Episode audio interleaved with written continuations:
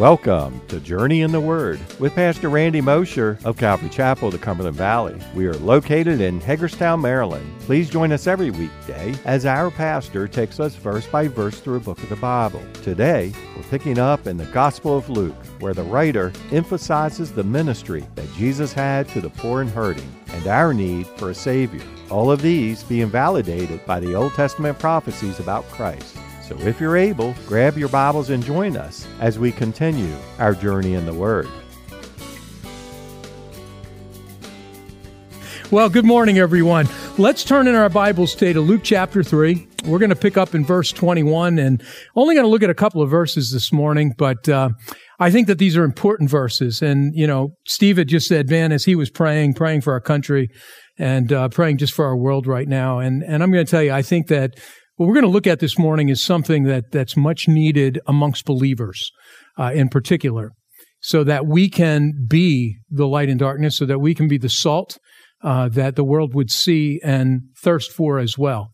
And so let's take a look this morning. We're going to pick up in verse 21. We've been dealing, as you know, in the previous weeks uh, with John the Baptist, and he's out baptizing with this baptism of repentance. But it tells us in verse 21 when all the people were baptized, it came to pass that Jesus also was baptized. And while he prayed, the heaven was opened. The Holy Spirit descended in bodily form like a dove upon him, and a voice came from heaven which said, You are my beloved Son. In you I am well pleased. Let's pray. Father, we just thank you this morning. And as we come now to your word, we ask that you just lead us by your Spirit. Help us to understand the truths again that you have placed here, Lord, sometimes truths that we tend to overlook. And I pray this morning, Lord, you'd draw our attention to all of the nuances, all of the things included in those few verses, uh, Lord, that really have an impact on our lives as well. Oh, Lord, open our hearts and open our spirits this morning and work through the power of your Holy Spirit in our life this morning that we would understand what it is that you're saying to us individually.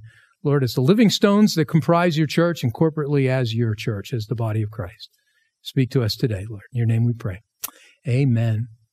When all the people were baptized, it came to pass that Jesus also was baptized. And while he prayed, the heaven was opened and the Holy Spirit descended in bodily form like a dove upon him. And a voice came from heaven which said, You are my beloved Son. In you I am well pleased. And so as the people respond to John the Baptist's call for repentance of ba- and baptism, along comes Jesus. Along comes Jesus, the one whose sandal strap John had previously said he is unfit to tie. And Luke does not cover this event in the same detail as the other gospel writers do, other than John, who doesn't cover it at all. But uh, of all the gospel writers, uh, Matthew actually gives us the most detailed account, which which is I think worth looking at this morning. Um, if you'll turn with me very quickly to Matthew chapter three and verse thirteen, Matthew chapter three and verse thirteen. Keep your finger back in Luke. We're going to come back to Luke, but just flip over for a moment to Matthew chapter three. I think that by looking at Matthew's account, it fills in some of the pieces for us that uh, aren't quite covered here in in in Luke's account, but they're important to what's happening. It'll give us a good good backdrop to it, but Matthew chapter 3, Matthew chapter 3, beginning in verse 13, it tells us there, then Jesus came from Galilee to John at the Jordan to be baptized by him. And John tried to prevent him, saying, I need to be baptized by you, and you are coming to me. Matthew tells us that as Jesus shows up in the crowd to be baptized, that John clearly is shocked by what Jesus is doing. I mean, you can almost hear the, the shock in, in, in John's voice here as he says to him, I need to be baptized by you, and are you coming to me? You're coming to me for this? Now, I suspect that John always knew that there was something different about his cousin Jesus. Remember, they're cousins. And, and he probably knew that there was something different about him. They grew up together to some degree. I, you know, maybe they played together. Maybe they spent some time together, but, but apparently up until this moment, he didn't fully realize who Jesus really was. But, but the truth of Jesus' identity is now becoming very clear to him. And as such, John reacts to his request for baptism with, with surprise and, and really with hesitation. Now, wouldn't you? I mean, think about this for a minute, wouldn't you? I mean, after all, John's baptism is a baptism of repentance, right? And, and what is Jesus? The Messiah of Israel, the pure and, and spotless Lamb of God, God in the flesh. What does he have to repent of? This does raise the question why did Jesus come to be baptized? Why, why was it necessary for him to submit himself to this act of, repent, of repentance and cleansing? I mean, I mean, at first glance, it seems that Jesus' baptism serves no purpose at all. Again, John's baptism was the baptism of repentance, but Jesus was sinless and he had no need of repentance. I, I just want to take a sidetrack just for a second to say to you that there is a growing teaching in Christianity, and I, I don't understand how this could even begin to blossom within Christianity to any extent. But there, is a growing trend of believers who are beginning to teach and to suggest, and it's always been there, but it just seems to be getting more pronounced as time goes by, that, that Jesus really wasn't sinless. That, that the fact that, yes, he was God, but the fact that he came in human flesh made him sinful. And so therefore he needed to be cleansed of his sin as well. I'm just going to tell you that that's blasphemous. It's not true. It's not scripturally true. I'm not just saying because I don't like the idea. I'm saying it because the scriptures are very clear about that. I mean, Jesus is called the, the, the spotless Lamb of God. The one who was without sin, we're told in scripture, who the only sin he carried was our sin upon himself as he hung upon the cross. That was a willingness to bear our sin. In other words, to take our place so that he would pay the penalty for our sin so that we could be set free from that penalty. But it wasn't that Jesus had sin. He had no sin. He was sinless. And this is why John is shocked. Even John is taken aback by Jesus' coming to him in large part because John recognized his own personal sinfulness and was aware that as a sinful man in need of repentance himself, he was unfit to baptize the spotless Lamb of God. That's why he says to Jesus, I need to be baptized by you, and do you come to me? Do you, the spotless Lamb of God, the one without sin, come to me? So then we have to ask the question if Jesus had no sin to be cleansed of, what was the point of Jesus being baptized? Well, Jesus answers this for us in his response to John. Look on at what he says in verse 15 of Matthew chapter 3. But Jesus answered and said to him, Permit it to be so now, for thus it is fitting for us to fulfill all righteousness. Then he allowed him. Jesus' answer was uh, a simple one. And what his answer is, it needed to happen simply because it was fitting to fulfill all righteousness. If you underline your, your Bibles, underline that. Jesus says it was fitting to fulfill all righteousness. Now, I like the clearer way that the New Living Translation phrases this. The New Living Translation says of this verse, but Jesus said, it should be done for we must carry out all that God requires. I got to carry out what God has asked of me. So John agreed to baptize him. You see? You see, the, the simple answer is that it was something that God required. And so Jesus, being the obedient Son of God, obeys the will of his Father as he will do in all things during his earthly ministry. Jesus himself declared in John chapter 4 and verse 34, Jesus said to them, My food is to do the will of him who sent me and to finish his work. God the Father had declared that Jesus was to come. He was to fulfill all righteousness. He was to follow the very pre- the requisites that were required. And, and, and so Jesus says, Hey, my food, in other words, my very existence, my very sustenance is to do the will of him who sent me and to finish his work. He was going to obey because God asked it of him. He says in John chapter 6 and verse 38, John chapter 6 and verse 38, for I have come down from heaven not to do my own will, but the will of him who sent me. Speaking of the Father again. Look, I, maybe I should speak for myself, but that we would all have this heart, the, heart of Jesus to, to, to be in submission to God in the same way that Jesus was. I mean, think about this. Jesus was God. I mean, he was one with the Father. He was one with the Spirit. And, and yet in the role that he, he was sent to fulfill, Jesus submitted himself to the Father's will. That we would do the same as Jesus. That we would have that same heart to simply trust and obey.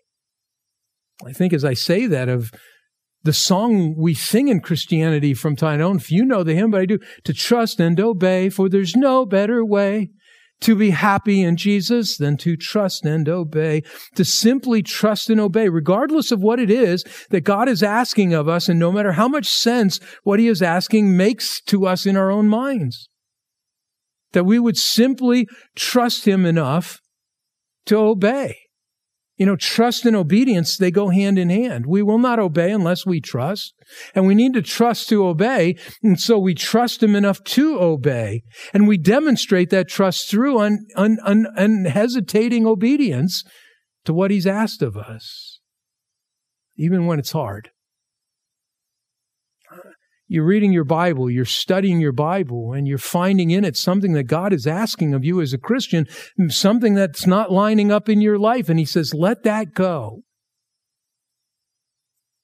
That's not what I want of you. Do we trust him enough to obey him when our flesh says, no, I want this. I don't, it doesn't make any sense to me. I don't know how I can do that. I don't know how that works. I don't see how that's going to work out. I don't see what value that, do you trust Him enough to obey Him? Do you trust Him enough to obey Him when His Holy Spirit speaks into your heart something that, that's certainly permissible for you, but He has a better way for you? You know, Paul tells us elsewhere in Scripture that, you know, all things are lawful. And not talking about all things being sinful things are lawful. No, he's talking about lawful things of Scripture. All things that are lawful in the Scripture are lawful for me, but not all things are helpful, not all things edify. Do you trust Him enough to let those things that don't edify that he, He's showing you in your life, do you trust Him enough to let him go? Do you, do you trust God enough that when He calls you to step out by faith on something that you'll, you'll trust enough to step out by faith? I got to tell you, when I began this journey to, to, to, this work today that's Calvary Chapel here in, in, in Hagerstown, you know, when, when this first started, I, I had no understanding of what ministry was about. I had no understanding of what it was to be a pastor. And if you would have looked at me and said, one day you're going to be a pastor, I would have laughed at you. I'm a soldier. I was a soldier. And when I got out, I was still going to be connected to things that soldiers were still connected to. I'd, I'd, I'd work in a field that was somewhat connected, but to do this, when God called me to this, it was, you know, my flesh said, how can I do this? Me? How do I do this? The Lord said, do you trust me? And my answer is yes, then obey me. Maybe he's saying that to you today. Do you trust me enough to obey me? Whether it's something that he's shown you in his word or it's a calling he's placed on your life, do you trust me enough to obey me? You know, that truly is where we need to be as it reflects not just our trust in God, but, but it really also reflects our love for him. Jesus said in John 14, 15, if you love me, do what you want. No, he didn't say that. He said, If you love me, keep my commandments. Do what I'm asking of you, is what he's saying. If you love me, you'll do that. And so I believe that we need to have the heart of Jesus in this, and he demonstrates it for us. You know, we're going to talk about this in a little bit, but it's not just what Jesus says, it's what Jesus does. Jesus said things to us that he wants us to follow, but he also demonstrated those things in his life as well. And, and he did this for us. He's showing us the love of the Father by obeying the Father. And now he says, Do as I've done. See? So the simplest answer of all is that Jesus submitted to John's baptism simply because God the Father had asked it of him. And yet there's some very practical reasons for his doing this as well. First, he's doing it to affirm John's ministry. By joining the masses and submitting to John's baptism, he was showing approval of jo- what John was doing. By his willingness to submit to John's baptism, Jesus was saying to the watching world that John's ministry was valid, that the things he was pointing to, the things that his ministry were about, they were valid. And like the law, Jesus was now standing there as the fulfillment of these things, even as he participated in it. Second, he was identifying with us. I particularly like this aspect. He was identifying with us. Remember, scripture tells us that Jesus is our great high priest. Uh, the book of Hebrews is all about that. Jesus is our great high priest. And in the Old Testament, the priest always participated in the ceremonies and the rituals in ways that signified that he was identifying with the people that he ministered to and on behalf of. And as such, our true high priest, Jesus, identified with us by participating in John's baptism, just as Hebrews 2:17 tells us he would. Hebrews 2:17 says, "Therefore in all things he had to be made like his brethren, that he might be a merciful and faithful high priest in the things pertaining to God to make propitiation for the sins of the people." Jesus did this because he was identifying with us. You know, as a former Army officer, one of the things that I really relate to this on because it was important, it was drilled into my head, is that you didn't ask soldiers to do something that you were not willing to do yourself. In fact, by doing it yourself, you were demonstrating for your soldiers the fact that you were doing these things. And so here we see Jesus doing that just for us. A third, he was symbolically demonstrating the ultimate ministry that he would perform for us. Keep in mind that ultimately baptism would become a, a symbolic picture. You and I today relate to this picture, but it was a symbolic picture of the death, burial, and resurrection uh, that redeems us of what Jesus would do. So by participating in baptism, Jesus was symbolically foreshadowing his submission to these coming events in his life personally. He would die. He would be buried. He would be resurrected. That baptism speaks, as we talked weeks ago, of those very things. As you go down into the water, it signifies going into death, into the grave with Jesus. He would be buried. When you're covered with that water, it's symbolically representing that, that burial. And then as you rise, that you're being resurrected to new life. And so Jesus was demonstrating of what he would do. He was doing it in, in anticipation of what's coming. We do it now in the anticipation of its fulfillment. And that picture of what was done for us and what's happened to us. And fourth, and possibly most importantly, he was being consecrated for his ministry as high priest. Now look, if you know the Old Testament and what it required of the high priest, you know that the book of Exodus requires that in his consecration, his consecration for ministry, the high priest was both washed with water and he was anointed with oil. Both. And in this moment, as Jesus stood on the precipice of his ministry uh, uh, beginning and, and by submitting to baptism, Jesus, our high priest, was being washed with water through John's baptism and he was being anointed with oil as the Spirit descended upon him. As Matthew, Mark, and now Luke describe the same thing happening as, as Mark fully describes. Here's how Mark says it. It says in Mark chapter 1 and verse 10 and 11, Mark chapter 1 verse 10, and immediately coming up from the water, he saw the heavens parting and the Spirit descending upon him like a dove. Then a voice came from heaven, You are my beloved Son in whom I am well pleased.